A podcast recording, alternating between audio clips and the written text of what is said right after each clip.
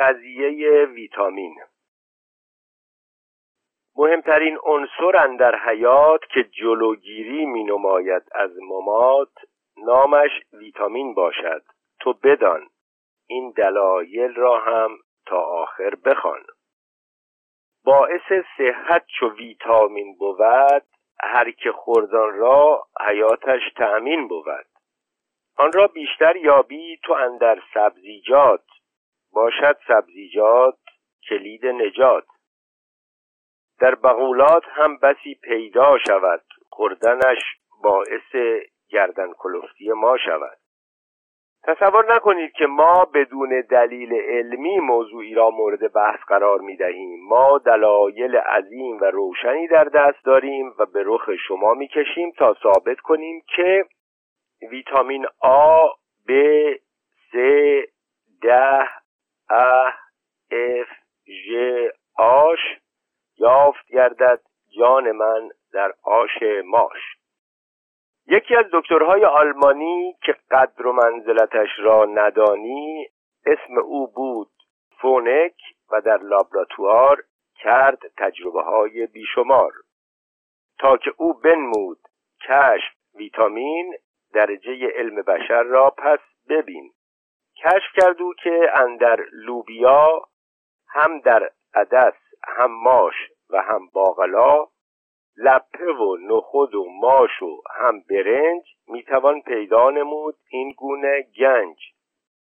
زیر پوست این خوردنی ها را دید اوی بعد از آن خاصیتش فهمید اوی. گفت ویتامین آلفا اومگا اپسیلین بنده دیدم پس کردم این رولوسیون. معجزه علم اینجا شد پدید. شهرتش سرتاسر سر عالم علم پیچید. با غذا باید بسی سبزی ها خورید تره و ترتیزک و نعنا و شوید. در تربچه قرمز و ترخون بسی ویتامین باشد که نداند کسی. بس اثرها دارد اندر زندگی حیف که ما ندانیم از هزارش اندکی. فرض اگر برنج های زرد چرا به کبوتر بخورانند روزها به طوری چاق و چله می شود آن کبوتر که نشاید گردنش زد با تبر. لیکن اگر از برنج های سفید که نباشد به حال حیوان مفید مدتی دهیش به جای خوراک حالش به هم خورده از این دنیا می‌زند به چاک. آدمها وقتی که شلتوک می‌خورند از مرض بریبری جان در می‌برند. ولی اگر برنج بی شلتوک میخوردند قطعا ناخوشی بریبری گرفته و به زودی میمردند. چرندگان هم از علوف جات ویتامین را اخذ می‌کنند برای حیات. ولی گوشتخوارها وقتی که حیوانی را می‌کشند و خون او را می‌خورند ویتامین را از خون قربانی علفخوار خود می‌گیرند که کلی زحمت کشیده و نباتات تازه را تبدیل به بدل مایه تحلل کرده و بدین وسیله به زندگانی ادامه می‌دهند. اگر خوراکی ها را زیاد بپزند ویتامین ها مرده و مرخص می شوند بنابراین آدمیزاد هم باید مثل اجدادش غذا را خام بخورد. همچنان که میمون ها در جنگلات که تغذیه می کنند دائما از میوهجات همهشان گردن کلفت و سالمند. قصه پخت و پز را هم نمی‌خورند. مثلا ثابت شده که در شراب انگور ویتامین پیدا می شود به حد وفور. پس لازم گردیده است خوردن شراب کم نه بلکه زیاد مثل آب. آمریکایی های جدید الاسلام چون منع کردند شراب در بین مردم افتاد انقلاب. و شد شکراب. قاچاقچی های مشروب پیدا شدند. هزار جور گند و کسافت را به خورد مردم می‌دادند. پولهای گذاف از آنها می گرفتند هر کسافتی هم به اسم شراب به آنها می خورندند چون که در آنجاها نمی آختند شراب مردم هم به آن دسترسی نداشتند و بود نایاب. اکثر ناخوشی بریبری گرفتند. کم مانده بود که از این مرض بمیرند تا اینکه پشیمان شده باده را آزاد کردند. روح باده گذاران را شاد کردند. از وقتی که وسواس ویتامین درست شد عقیده جدید الاسلام ها به کلی سست شد. تمام اینها نتیجه مزر تحقیقات دکتر فونک است. که آمریکایی های مذهبی را از راه به در برده است و از روز این کشف فلاسفه روح شناس موافقت کردند با این اساس. و بر ضد فلاسفه مادیون خدا نشناس نوتها کردند و دادند هزاران کنفرانس. به آنها خندیدند و گفتند دیدید که در همه موجودات روح باشد پدید؟ از کوری چشمهایتون در شلتوک برنج هم روح باشد فراوون. اگر بشر از آن روح نخورد باید دست از جان شیرین بشورد. فلاسفه مادی به آنها برگشتند و گفتند چون که خوب حرفهای آنها را شنفتند. اگر روح باید تغذیه از ویتامین بکند پس باید ماده باشد که چنین بکند. و از قرار تحقیقات عمیق علما ویتامین به هم نمی‌رسد در آن دنیا. بنابراین روح در آنجا زنده نمیماند چون ویتامین نیست زندگانی نمی‌تواند. فلاسفه روح شناس تو لب رفتند. دیگر راجع به قضیه ویتامین چیزی نگفتند. قضیه عوض کردن پیشونی. اگر داری در جهان یک جو اقبال باش آسوده و دیگر مکن فکر و خیال. پایت را بغل دیوار بزن و بخواب بیهوده به خودت مده رنج و عذاب. بود یک جوانی که اقبالش نبود هیچ آسایش در احوالش نبود. اگر به طلا دست زدی آن پسر شدی فورا آن طلا خاکستر. هر کجا می‌رفت میکردندش بیرون. از دست روزگار دلش بود پرخون. روزی او نزد یکی از دوستان شرح حال خود را کرد بیان. شکفه ها بنمود از دنیای دون. دلی خود را ریخت بیرون. رفیقش به او گفت اندر جواب یقین است که تو تا حالا بوده ای در خواب.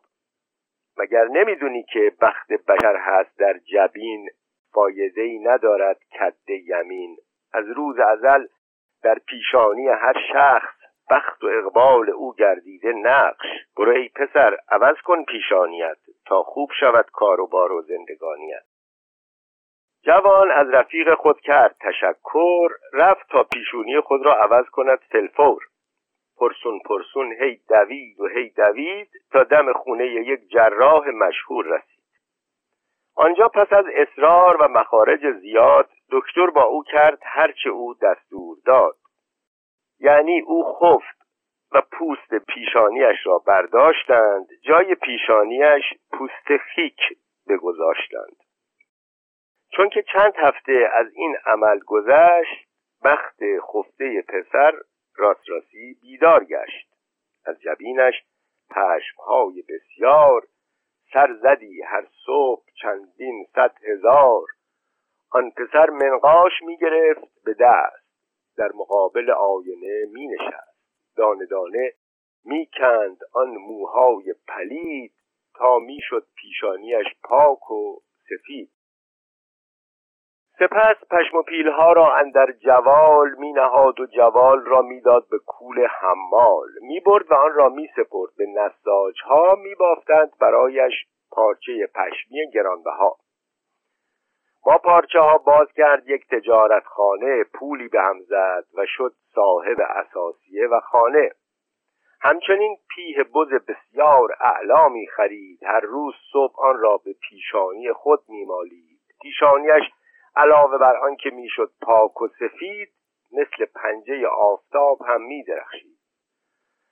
دختران نازدار عاشق پیشانی او شدند. برای خاطر او سر و دست می شکستند ولی با آنکه بختش سفید شد ز پش دائما بود آن پسر از دست پش در قیز و خش زیرا اگرچه کام دل از دخترها می گرفت مجبور بود هر روز به پیشانی خود بندازد زفت. چه می شود کرد دیگر با روزگار؟ همیشه هست شخص به یک دردی دوچار. گر شود راحت او از یک درد همی از آسمان افتد برایش دیگر غمی. از یه رمان علمی. یکی بود یکی نبود. خیلی میکروب فلکسنر بود. یکی از این میکروب ها از همه مهمتر بود چون که ما در اینجا معروفش می‌کنیم و شرح حالاتش را به رشته تحریر در میآوریم. این آقا فلکسنر میکروب عادت نداشت شب شش بگیرد و روی خودش اسم بگذارد. و خودش نمی‌دانست که متخصص اسهال و شکم روش است. ولی یک نفر آقا آدمیزاد که اسمش فلکسنر بود یک روز در لابراتوار خودش جلوی میکروسکوپ مشغول تحقیقات بود. یکی از امثال او را روی شیشه نازک از پشت بین دید و اسم خودش را روی او گذاشت و به این وسیله هم خودش و هم میکروب اسهال را معروف کرد. این آقا فلکسنر که قهرمان رمان علمی ماست با محبوبش روی یک دانه اسکناس چسبیده بود. حراسان بیحال آنجا سگ می‌زدند و هیچ اغذیه گیرشان نمی آمد که تغذیه بکنند دست به دعا و زاری برداشته بودند و توبه کردند که دیگر تولید مثل نکنند و به حیثیات دیگران تجاوز نکنند. آنها را دوباره مجاور گلبولها بگذارند. دست بر غذا در همین وقت یک انگشت نمناک روی اسکناس چسبید و معشوقه آقا فلکسنر را برداشت و برد. یک دقیقه طول کشید که به نظر آقا فلکسنر چندین هزار سال آمد. اشکریزان و تو سرزنان انگشت حسرت به دندان حیران در فراغ معشوقش گریه می‌کرد که ناگاه دوباره انگشت نمناک روی اسکناس خورد. آقا فلکسنر هم خودش را قلاب کرد روی انگشت. آنجا میلیون ها میکروب دیگر هم روی آن انگشت بودند. هنوز آقا فلکسنر ما با آنها آشنا نشده بود و چاق سلامتی نکرده بود که انگشت چسبید روی یک نان شیرینی. اتفاقا آقا فلکسنر خانم فلکسنر را آنجا پیدا کرد. با هم روبوسی کردند و هنوز اشعار عاشقانه برای هم نخوانده بودند که رفتند در یک مملکت گرم و نرم و نمناک که بوی اطعمه و اغذیه در آن پیچیده بود. آبها و شیره های گرم دیگر قاطی آنها شد ولی این دفعه آقا فلکسنر خانم فلکسنر را ول نکرد. عیش کنان و رقص کنان از چندین مملکت های تاریک و باریک گرم گذشتند. افتادند در یک مملکت بزرگ پر از اغذیه که ترشحات دیگر به آنها شد و میان شیره اغذیه از میان چندین مملکت دیگر گذشتند. تا اینکه از جدار یکی از این مملکت ها داخل خون شدند. سپاس خداوند تبارک و تعالی را به جای آوردند که به مکان مهم و مطمئنی رسیدند. اول چند گلوبول سفید را تغذیه کردند. قدری جان گرفتند و تمدد اعصاب دادند.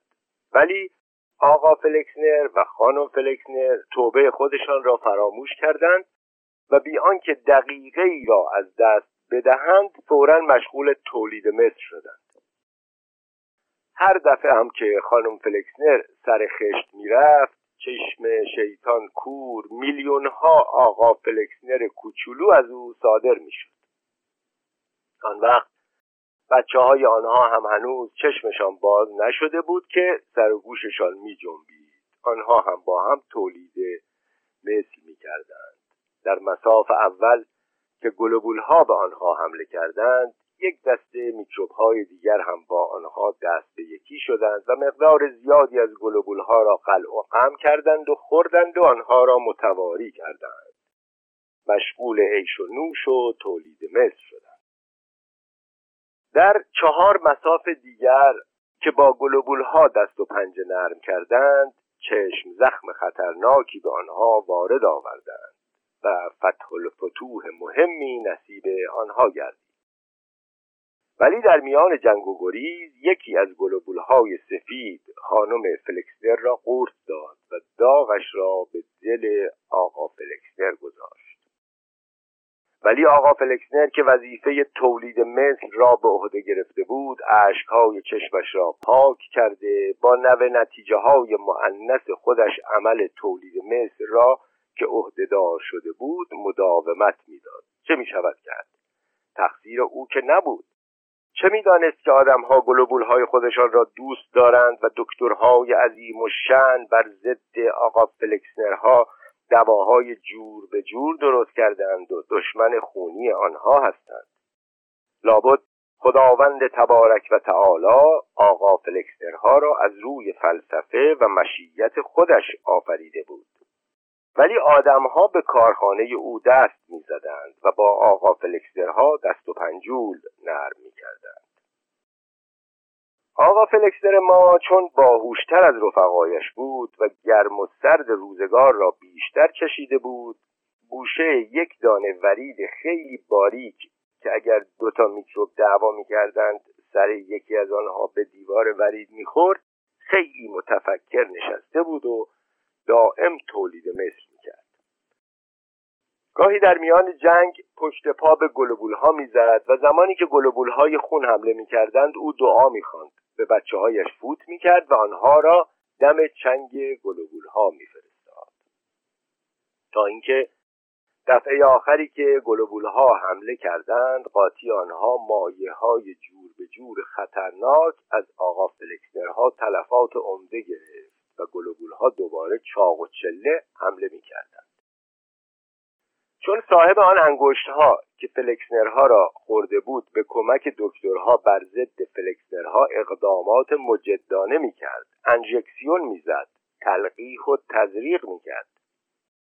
ولی همه زحماتش به هدر رفت چون آقا فلکسنرها به قدری زیاد شدند که در یک مساف دیگر نه تنها تلفات عمده به آقا گلوبول ها وارد آوردند بلکه میکروب های دیگر را هم معوف می‌کردند و میخوردند. از این مساف به بعد روز به روز حال آقا گلوبول ها خرابتر می‌شد.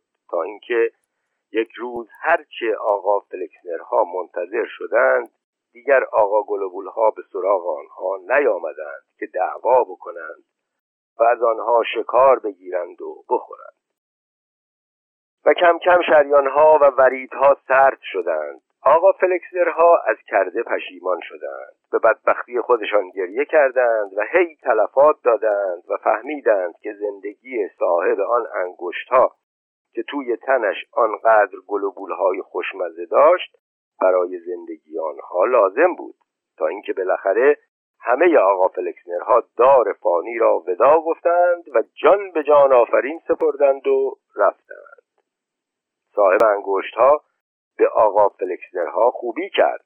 آقا فلکسنرها هم گلوبول های او را شلوپل کردند چنان که پیران ما گفتند سزای نیکی بدی قضیه کن فیکون. ای فتا کن فیکون در اصطلاح و در لغت دو معنی متضاد دارد یکی درست و یکی غلط. سالها خلق خدا به زلالت بودند. در این قضیه محتاج هدایت و دلالت بودند. تا اینکه به اون خالق متعال جل جلاله این عبد مزنب غفر الله عنه و عن اقرانه و امثاله توفیق یافت به اینکه تحقیقات کامل کند و به نتیجه جا الحق و زهق الباطل کند. اما بعد چون این گوید این حقیر سراپا تقصیر بیمایه جنید ابن عبید قادی کلایی من تواب القهپایه که عرب پاجورابدار چون گوید کن فیکون یعنی زود باش تظاهر کن بیا به میدون. خداوند در روز ازل به عدم خطاب کرد و با کنفیکون دنیا را یکهو از هیچ پدید آورد. الهازا کنفیکون اصل و منشأ دنیاست. هر که در این شک کند واجب واجب از اون کاری هاست. از این طرف بشنو که ایرانی های ناقلا مقصودشان یک چیز دیگری است از سقفر الله ایرانی که بگوید کن فیکونش کردم یعنی عزیز و محترم بود خار و زبونش کردم. پولدار و خوشبخت بود بی پول و بدبختش کردم. گردن کرفت و یغر بود لمس و لختش کردم. باهوش بود گیجش کردم. همه چی بود هیچش کردم. اینک این عبد ضعیف جانی تحقیقات خود را می‌گوید تا بدانی. 17 سال آزگار تحقیقات کردم. تا کسب یک عالمه معلومات کردم. اندر قضیه مهم کن فیکون معلومات فوق ذکر را زیلن بخون. اینک معلومات فوق ذکر معنی ایرانی درست و مفهوم عربی قرین ابطال است. اثبات این مدعا سخت آسان و بعید از اشکال است. محقق است که کنفیکون فرمول خلقت بوده و وجود دنیا و مافیها معلول این علت بوده. ضمنا ملاحظه می شود که این دنیا دار مهنت است. هر جاش را که کافی زحمت و مشقت است. یکی به یکی میگه دنیای دون یا دنیای خراب شده.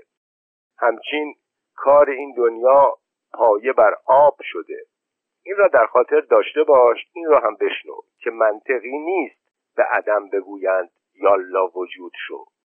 از اون گذشته این با فلسفه داروین جور نمیاد در قرن بیستم هم کسی جلوی داروین اور نمیاد.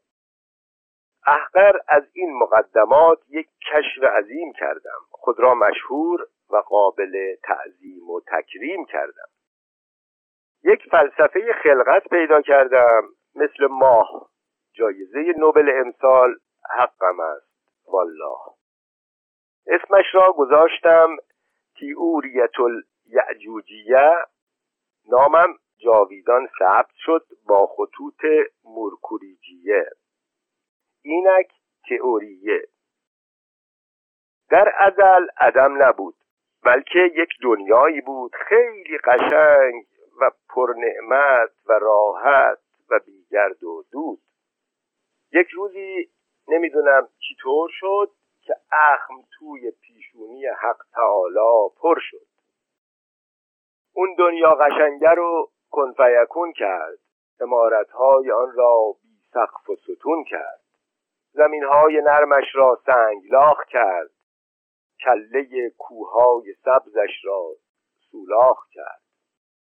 از سولاخ ها آتیش قررش کنون بیرون زد. هرچی دم آتیش اومد سیاسوخته شد. آدمهایش که بودند خوشمزه و مهربون از کوچیک و بزرگ همه رفتند از میون. به جایشان پیدا شد یک جانورهایی مثل لولو. همه یا بدجنس یا ریغونه و بیگند و بو. خلاصه افتضاحی را افتاد که نگو. داخل پرانتز صنعت سکته ملی اون دنیای خراب شده همین است که ما حالا داریم که از دستش اینقدر عاجزیم و بیزاریم.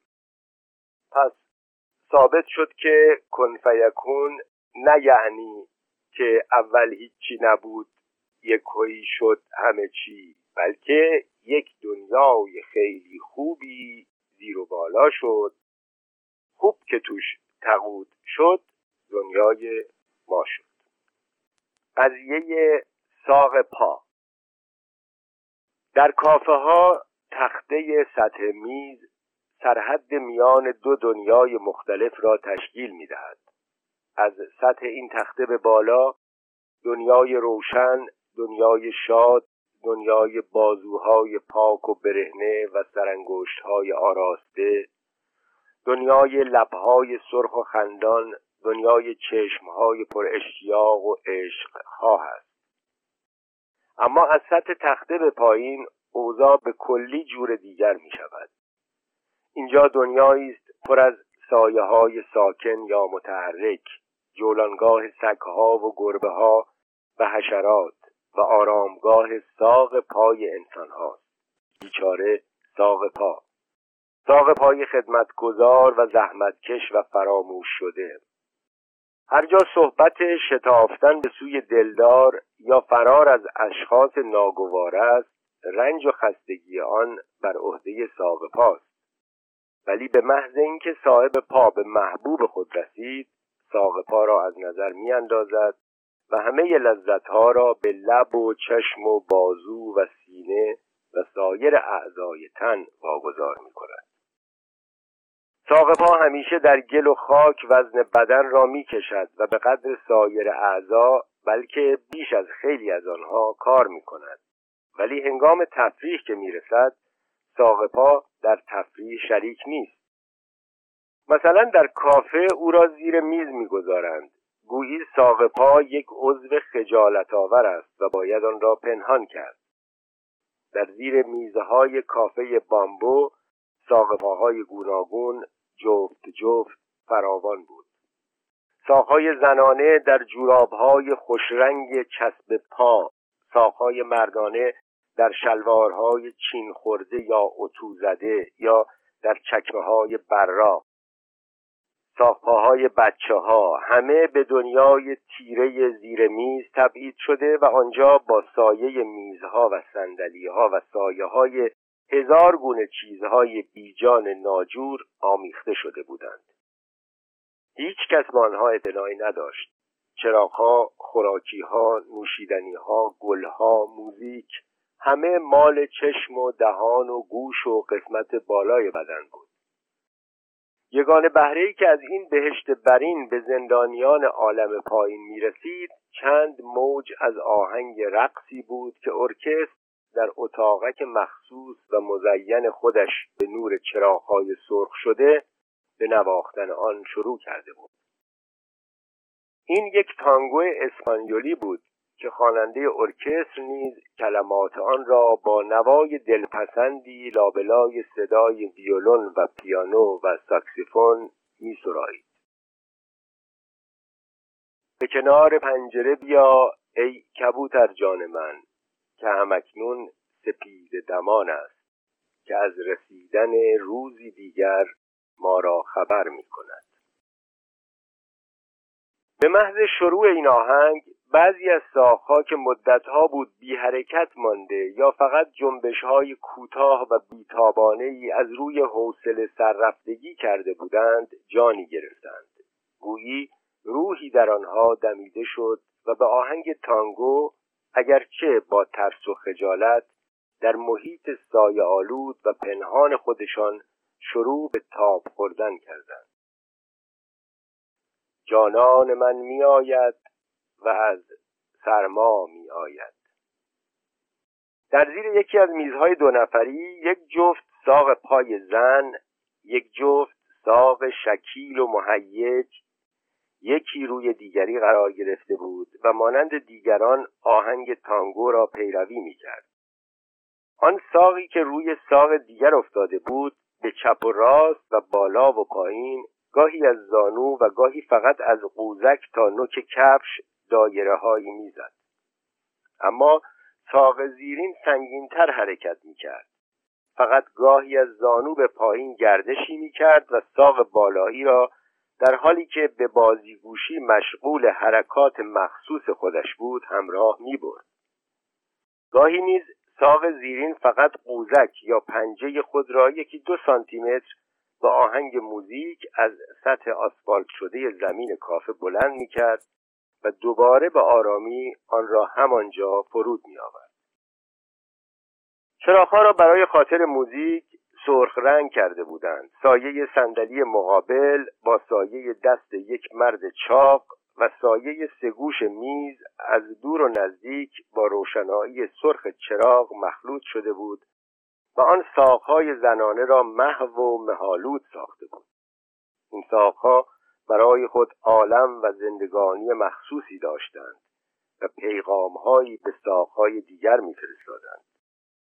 زیرا ساقها می توانند با یکدیگر حرف بزنند و احتیاجی به زبان معمولی ندارند. در نیم قدمی این ساقها دو ساق دیگر در شلوار خاکستری لبه برگشته بود. ساقهای سنگین و خونسرد که کفشهای برقی سیاه به پایش بود و از آهنگ تانگو هیچ تأثیر نگرفته بود و از جایش نمی جنبید. ولی ساقهایی که پهلوی آن بود ساقهای آن زن احتیاج به حرکت احتیاج به رقص داشت. شاید برای خاطر آن ساقهای محکم و خونسرد میرقصید و بیهوده می‌خواست آنها را به هیجان بیاورد. چرم نرم و نمکشیده کف کفش آن با مهارت و بدون صدا به آهنگ ساز روی آجر می‌خورد. با لطافت و زرنگی پاهای گربه تکان می‌خورد و جابجا جا می‌شد. جانان من میآید و از سرما میآید چرا که آغوش سنگی تو نمی‌خواهد او را پناه دهد. جورابهای گلبهی ابریشمی به رنگ گوشت تن روی ماهیچه های شهوت انگیز او را پوشانیده بود. ماهیچه های با تناسب و خوشریخ که از زیر چاله زانو یک خط قشنگ منحنی برجستگی آن را نمایان می‌کرد و کمی پایینتر در پشت مچ پای ظریف و باریکی منتهی می‌شد. قوزک پا گوشتالو و روی پا قدری برجسته بود ولی پاها کوچک و کفش درست قالب آن بود. از دو طرف کفش دو تسمه باریک چرمی روی هم افتاده و سر هر کدام از آنها یک دکمه صدفی روی کفش به شکل حسیر بافته شده و سایه ای از رنگ لطیف گوشت پا که رویش را جوراب گرفته بود از زیر شبکه های آن پیدا بود. پاشنه کفش طلایی و نوک پاشنه کمی ساییده شده بود در سمت راست ماهیچه پای چپ روی جوراب کمی زده داشت که با دقت آن را ورچیده بودند و طرف چپ به قدر چند سانتیمتر از بالایش یک نخ در رفته بود و گوشت گرم سفید از لای درز آن پیدا بود. یک پشه گرسنه مست بوی اغذیه مست بوی خون دیوانوار با چشمهای دریده دور ساقها چرخ می‌زد. عاقبت با احتیاط لای درز جوراب نشست. ساق پا یک تکان تند خورد. ولی این تکان بی اختیار و لرزش مانند بود و هیچ شباهتی به تکانهای تانگو نداشت. پشه بلند شد یک انگشت قلمی که ناخن مانیکور کرده با لاک سرخ داشت با تننازی از عالم بالا به کمک ساق پا آمد. و جای نیش را خاراند پشه با وزوز سوزناکش به طرف تخته های زیر سقف میز رفت که ریخت و پاش سریشم در اطراف شکاف های آن پیدا بود. پاها دوباره به آهنگ تانگو تکان می‌خورد. به کنار پنجره بیا ای کبوتر جان من که همکنون سپید دمان است که ما را از رسیدن روزی دیگر خبر می ساقها عضلاتش به هم کشیده می‌شد و باز می‌شد. چه ساقهای زنده ای گلوبولهای خون با حرارت طبیعی در وریدها و شریانهایش در حرکت بودند و با میکروبها می جنگیدند سلولها عوض می شدند پوست تازه می شد این کار روزها و سالها مداومت خواهد داشت. اما یک روزی همین ساقها زرد لاغر فرسوده و برای تجزیه حاضر خواهد بود. آن وقت فقط دو استخوان تیبیا و پرونه از آن باقی میماند. بعد از چندی آن هم تبدیل به چند ماده شیمیایی خواهد شد. شاید هم آتش بگیرد و در آن صورت فقط یک مشت کربن فسفر املاح و گازهای مختلف خواهد بود که کوچکترین ارتعاشات هوا حتی ارتعاشات یک تانگو کافی خواهد بود آنها را جابجا جا کند. موزیک ایستاد. ساق پاها کمی مکس کردند و دوباره به حالت عصبانی با حرکت یک نواخت تکان میخوردند. چراغها رنگش سفید و براق شد و نورش به همه جا نفوذ کرد. رنگ جوراب ها هم باز شد و خطها و حرکات پا روشن و دقیق شد. یک لکه چایی روی جوراب پای چپ دیده می‌شد. ولی امواج مغناطیسی که این ساقها به طرف ساقهای شلوار خاکستری میفرستاد کسی نمی‌دید. گربه زرد و لاغری که پهلوهایش به هم چسبیده بود زیر میز آمد. بویی کشید و آهسته رد شد. دم استخوانی او ناگهان به ساقهای زن خورد و روی آن کشیده شد. چندشی در ساقها تولید کرد. ساقها از حرکت افتادند و قوزکهای پا به طور چرخ فلک با حرکت خفیفی روی هم قرار گرفتند.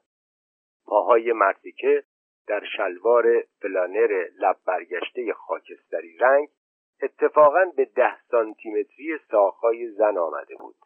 ولی همانطور خونسرد و بی حرکت بود. ساخهای زن از روی ارادگی شاید از روی گیجی و حواس پرتی باز تکان خورد. دوباره به همان آهنگ تانگو به جنبش افتاد. مثل اینکه آهنگ را در ذهن خودش تکرار می‌کرد. جانان من میآید و از سرما میآید. ساق بالایی پایین آمد و پهلوی ساق پایین روی زمین قرار گرفت. بعد به هم چفت شدند.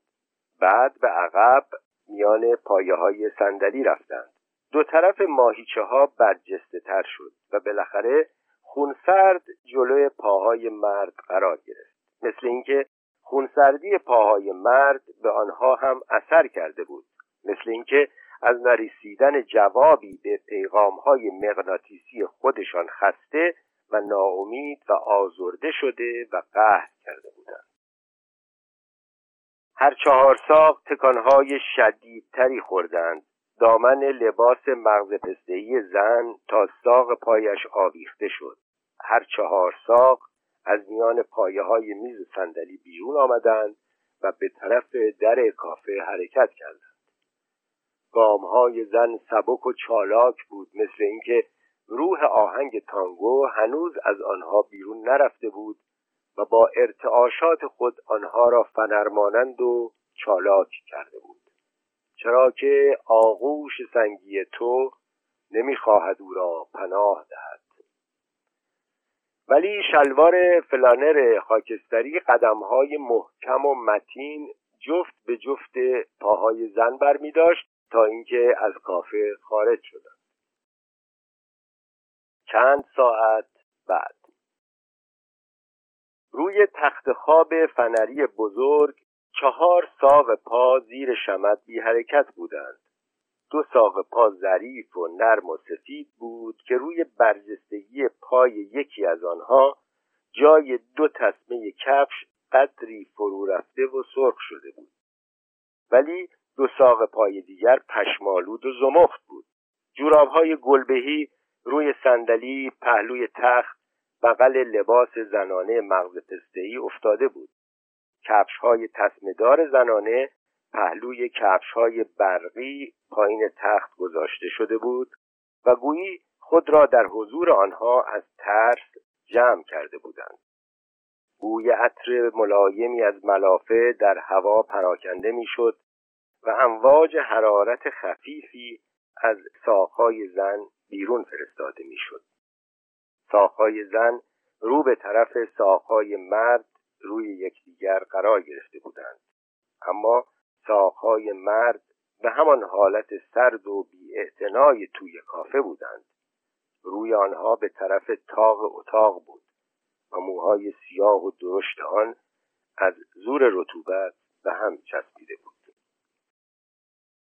در پایان یکی دو تا از کتاب ها مثل ترانه های خیام و کتاب های دیگری در واقع معرفی و تبلیغ کتاب وقوق صحاب شد که اینها رو من می‌خونم. وقوق صحاب به اقلام یعجوج و معجوج کمپانی لیمیتد فروش در کتابخانه تهران و ابن سینا قیمت سریال.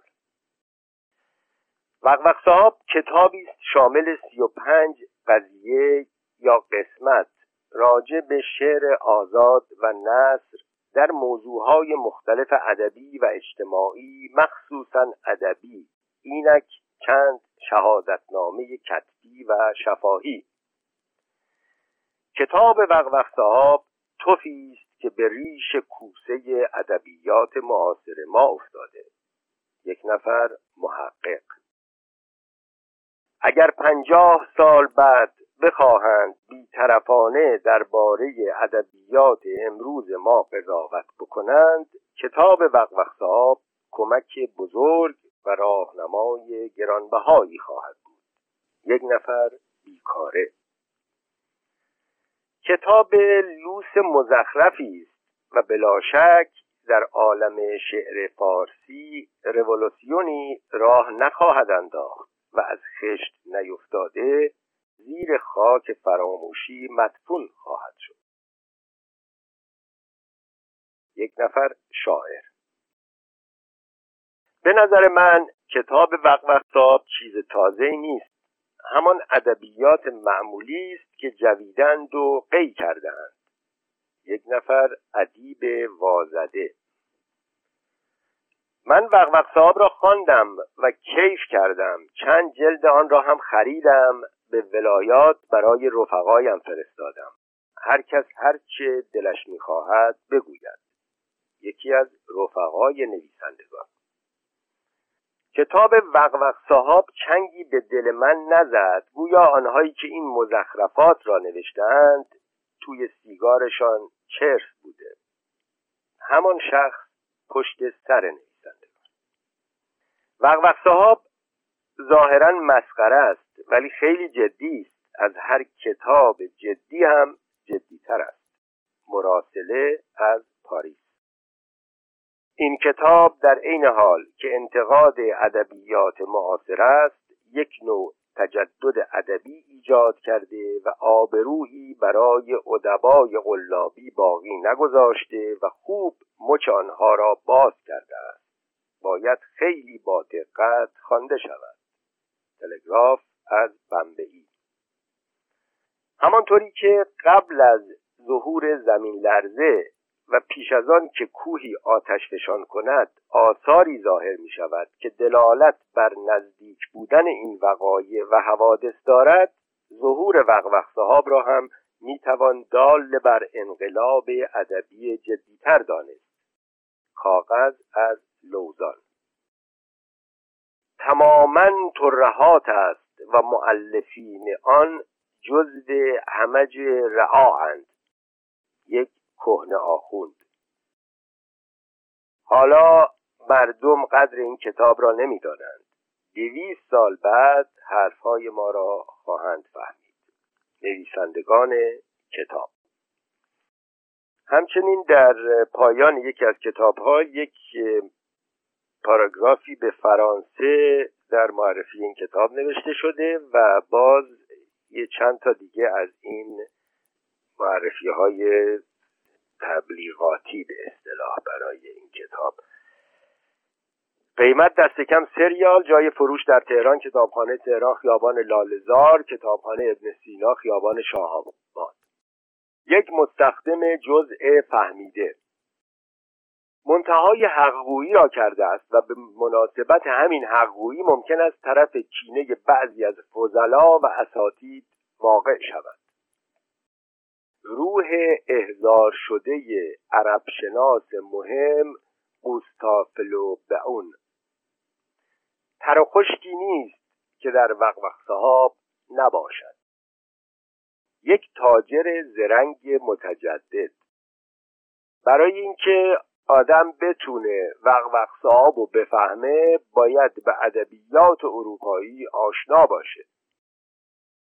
مکتوب یک نویسنده ایرانی از هندوستان. مخصوصا مکالمه یعجوج و معجوج خیلی خوب بود. انتقام خیلی ها را گرفته است. وقت صاحب نمی‌دانم چه اثری در محیط کرده است. یقین هیچ. اینجا کتاب کنار تخت خوابم گذاشتم و اغلب به آن مراجعه می کنم زیرا خستگی را از میان می‌برد. البته همه نمی‌فهمند و خیلی اطلاعات می‌خواهد تا کسی خوب نکات دقیق آن را بفهمد. لیکن این خودش سبک جدید و مطبوعی است که البته در آتیه تعقیب و تقلید خواهد شد. مکتوب یک مدیر تجارتی از یکی از شهرهای بزرگ ولایتی ایران. کتاب وقوق صاحب را خواندم و راستی حذ کردم. متاسفانه پایه همشهری های من خیلی بالا نیست. یک مستشرق شوخ. اشعارش عجب وزنهای مشکلی دارد. یک نویسنده نوشکفته که تازه پشت لبهایش عرق کرده است. چیزهای خنک زیاد داشت. چیزهای خوبش هم زیاد بود. رئیس تحصیل کرده یک مؤسسه بزرگ صناعتی راجب یک کتاب دیگر. راستی خوب کتابی نوشته. بهتر از این اوضاع اجتماعی را نمی شود وصف کرد. یک فاضل فکلی با ذوق ادعا و متبهر در علوم معقول و منقول فارسی و عربی و فنارسه. وقوق صاحب انتقادی است بدون هیچ حب یا بغض نسبت به مواردی که طرف انتقاد واقع شده است. و این ترتیب انتقاد تازگی دارد. به عبارت دیگر این کریتیک دسکریبیتو است. که آن را در هیچ کتاب دیگر ایرانی نمی‌توان یافت. انتقاد است بدون هیچ نظر خصوصی و این خیلی است.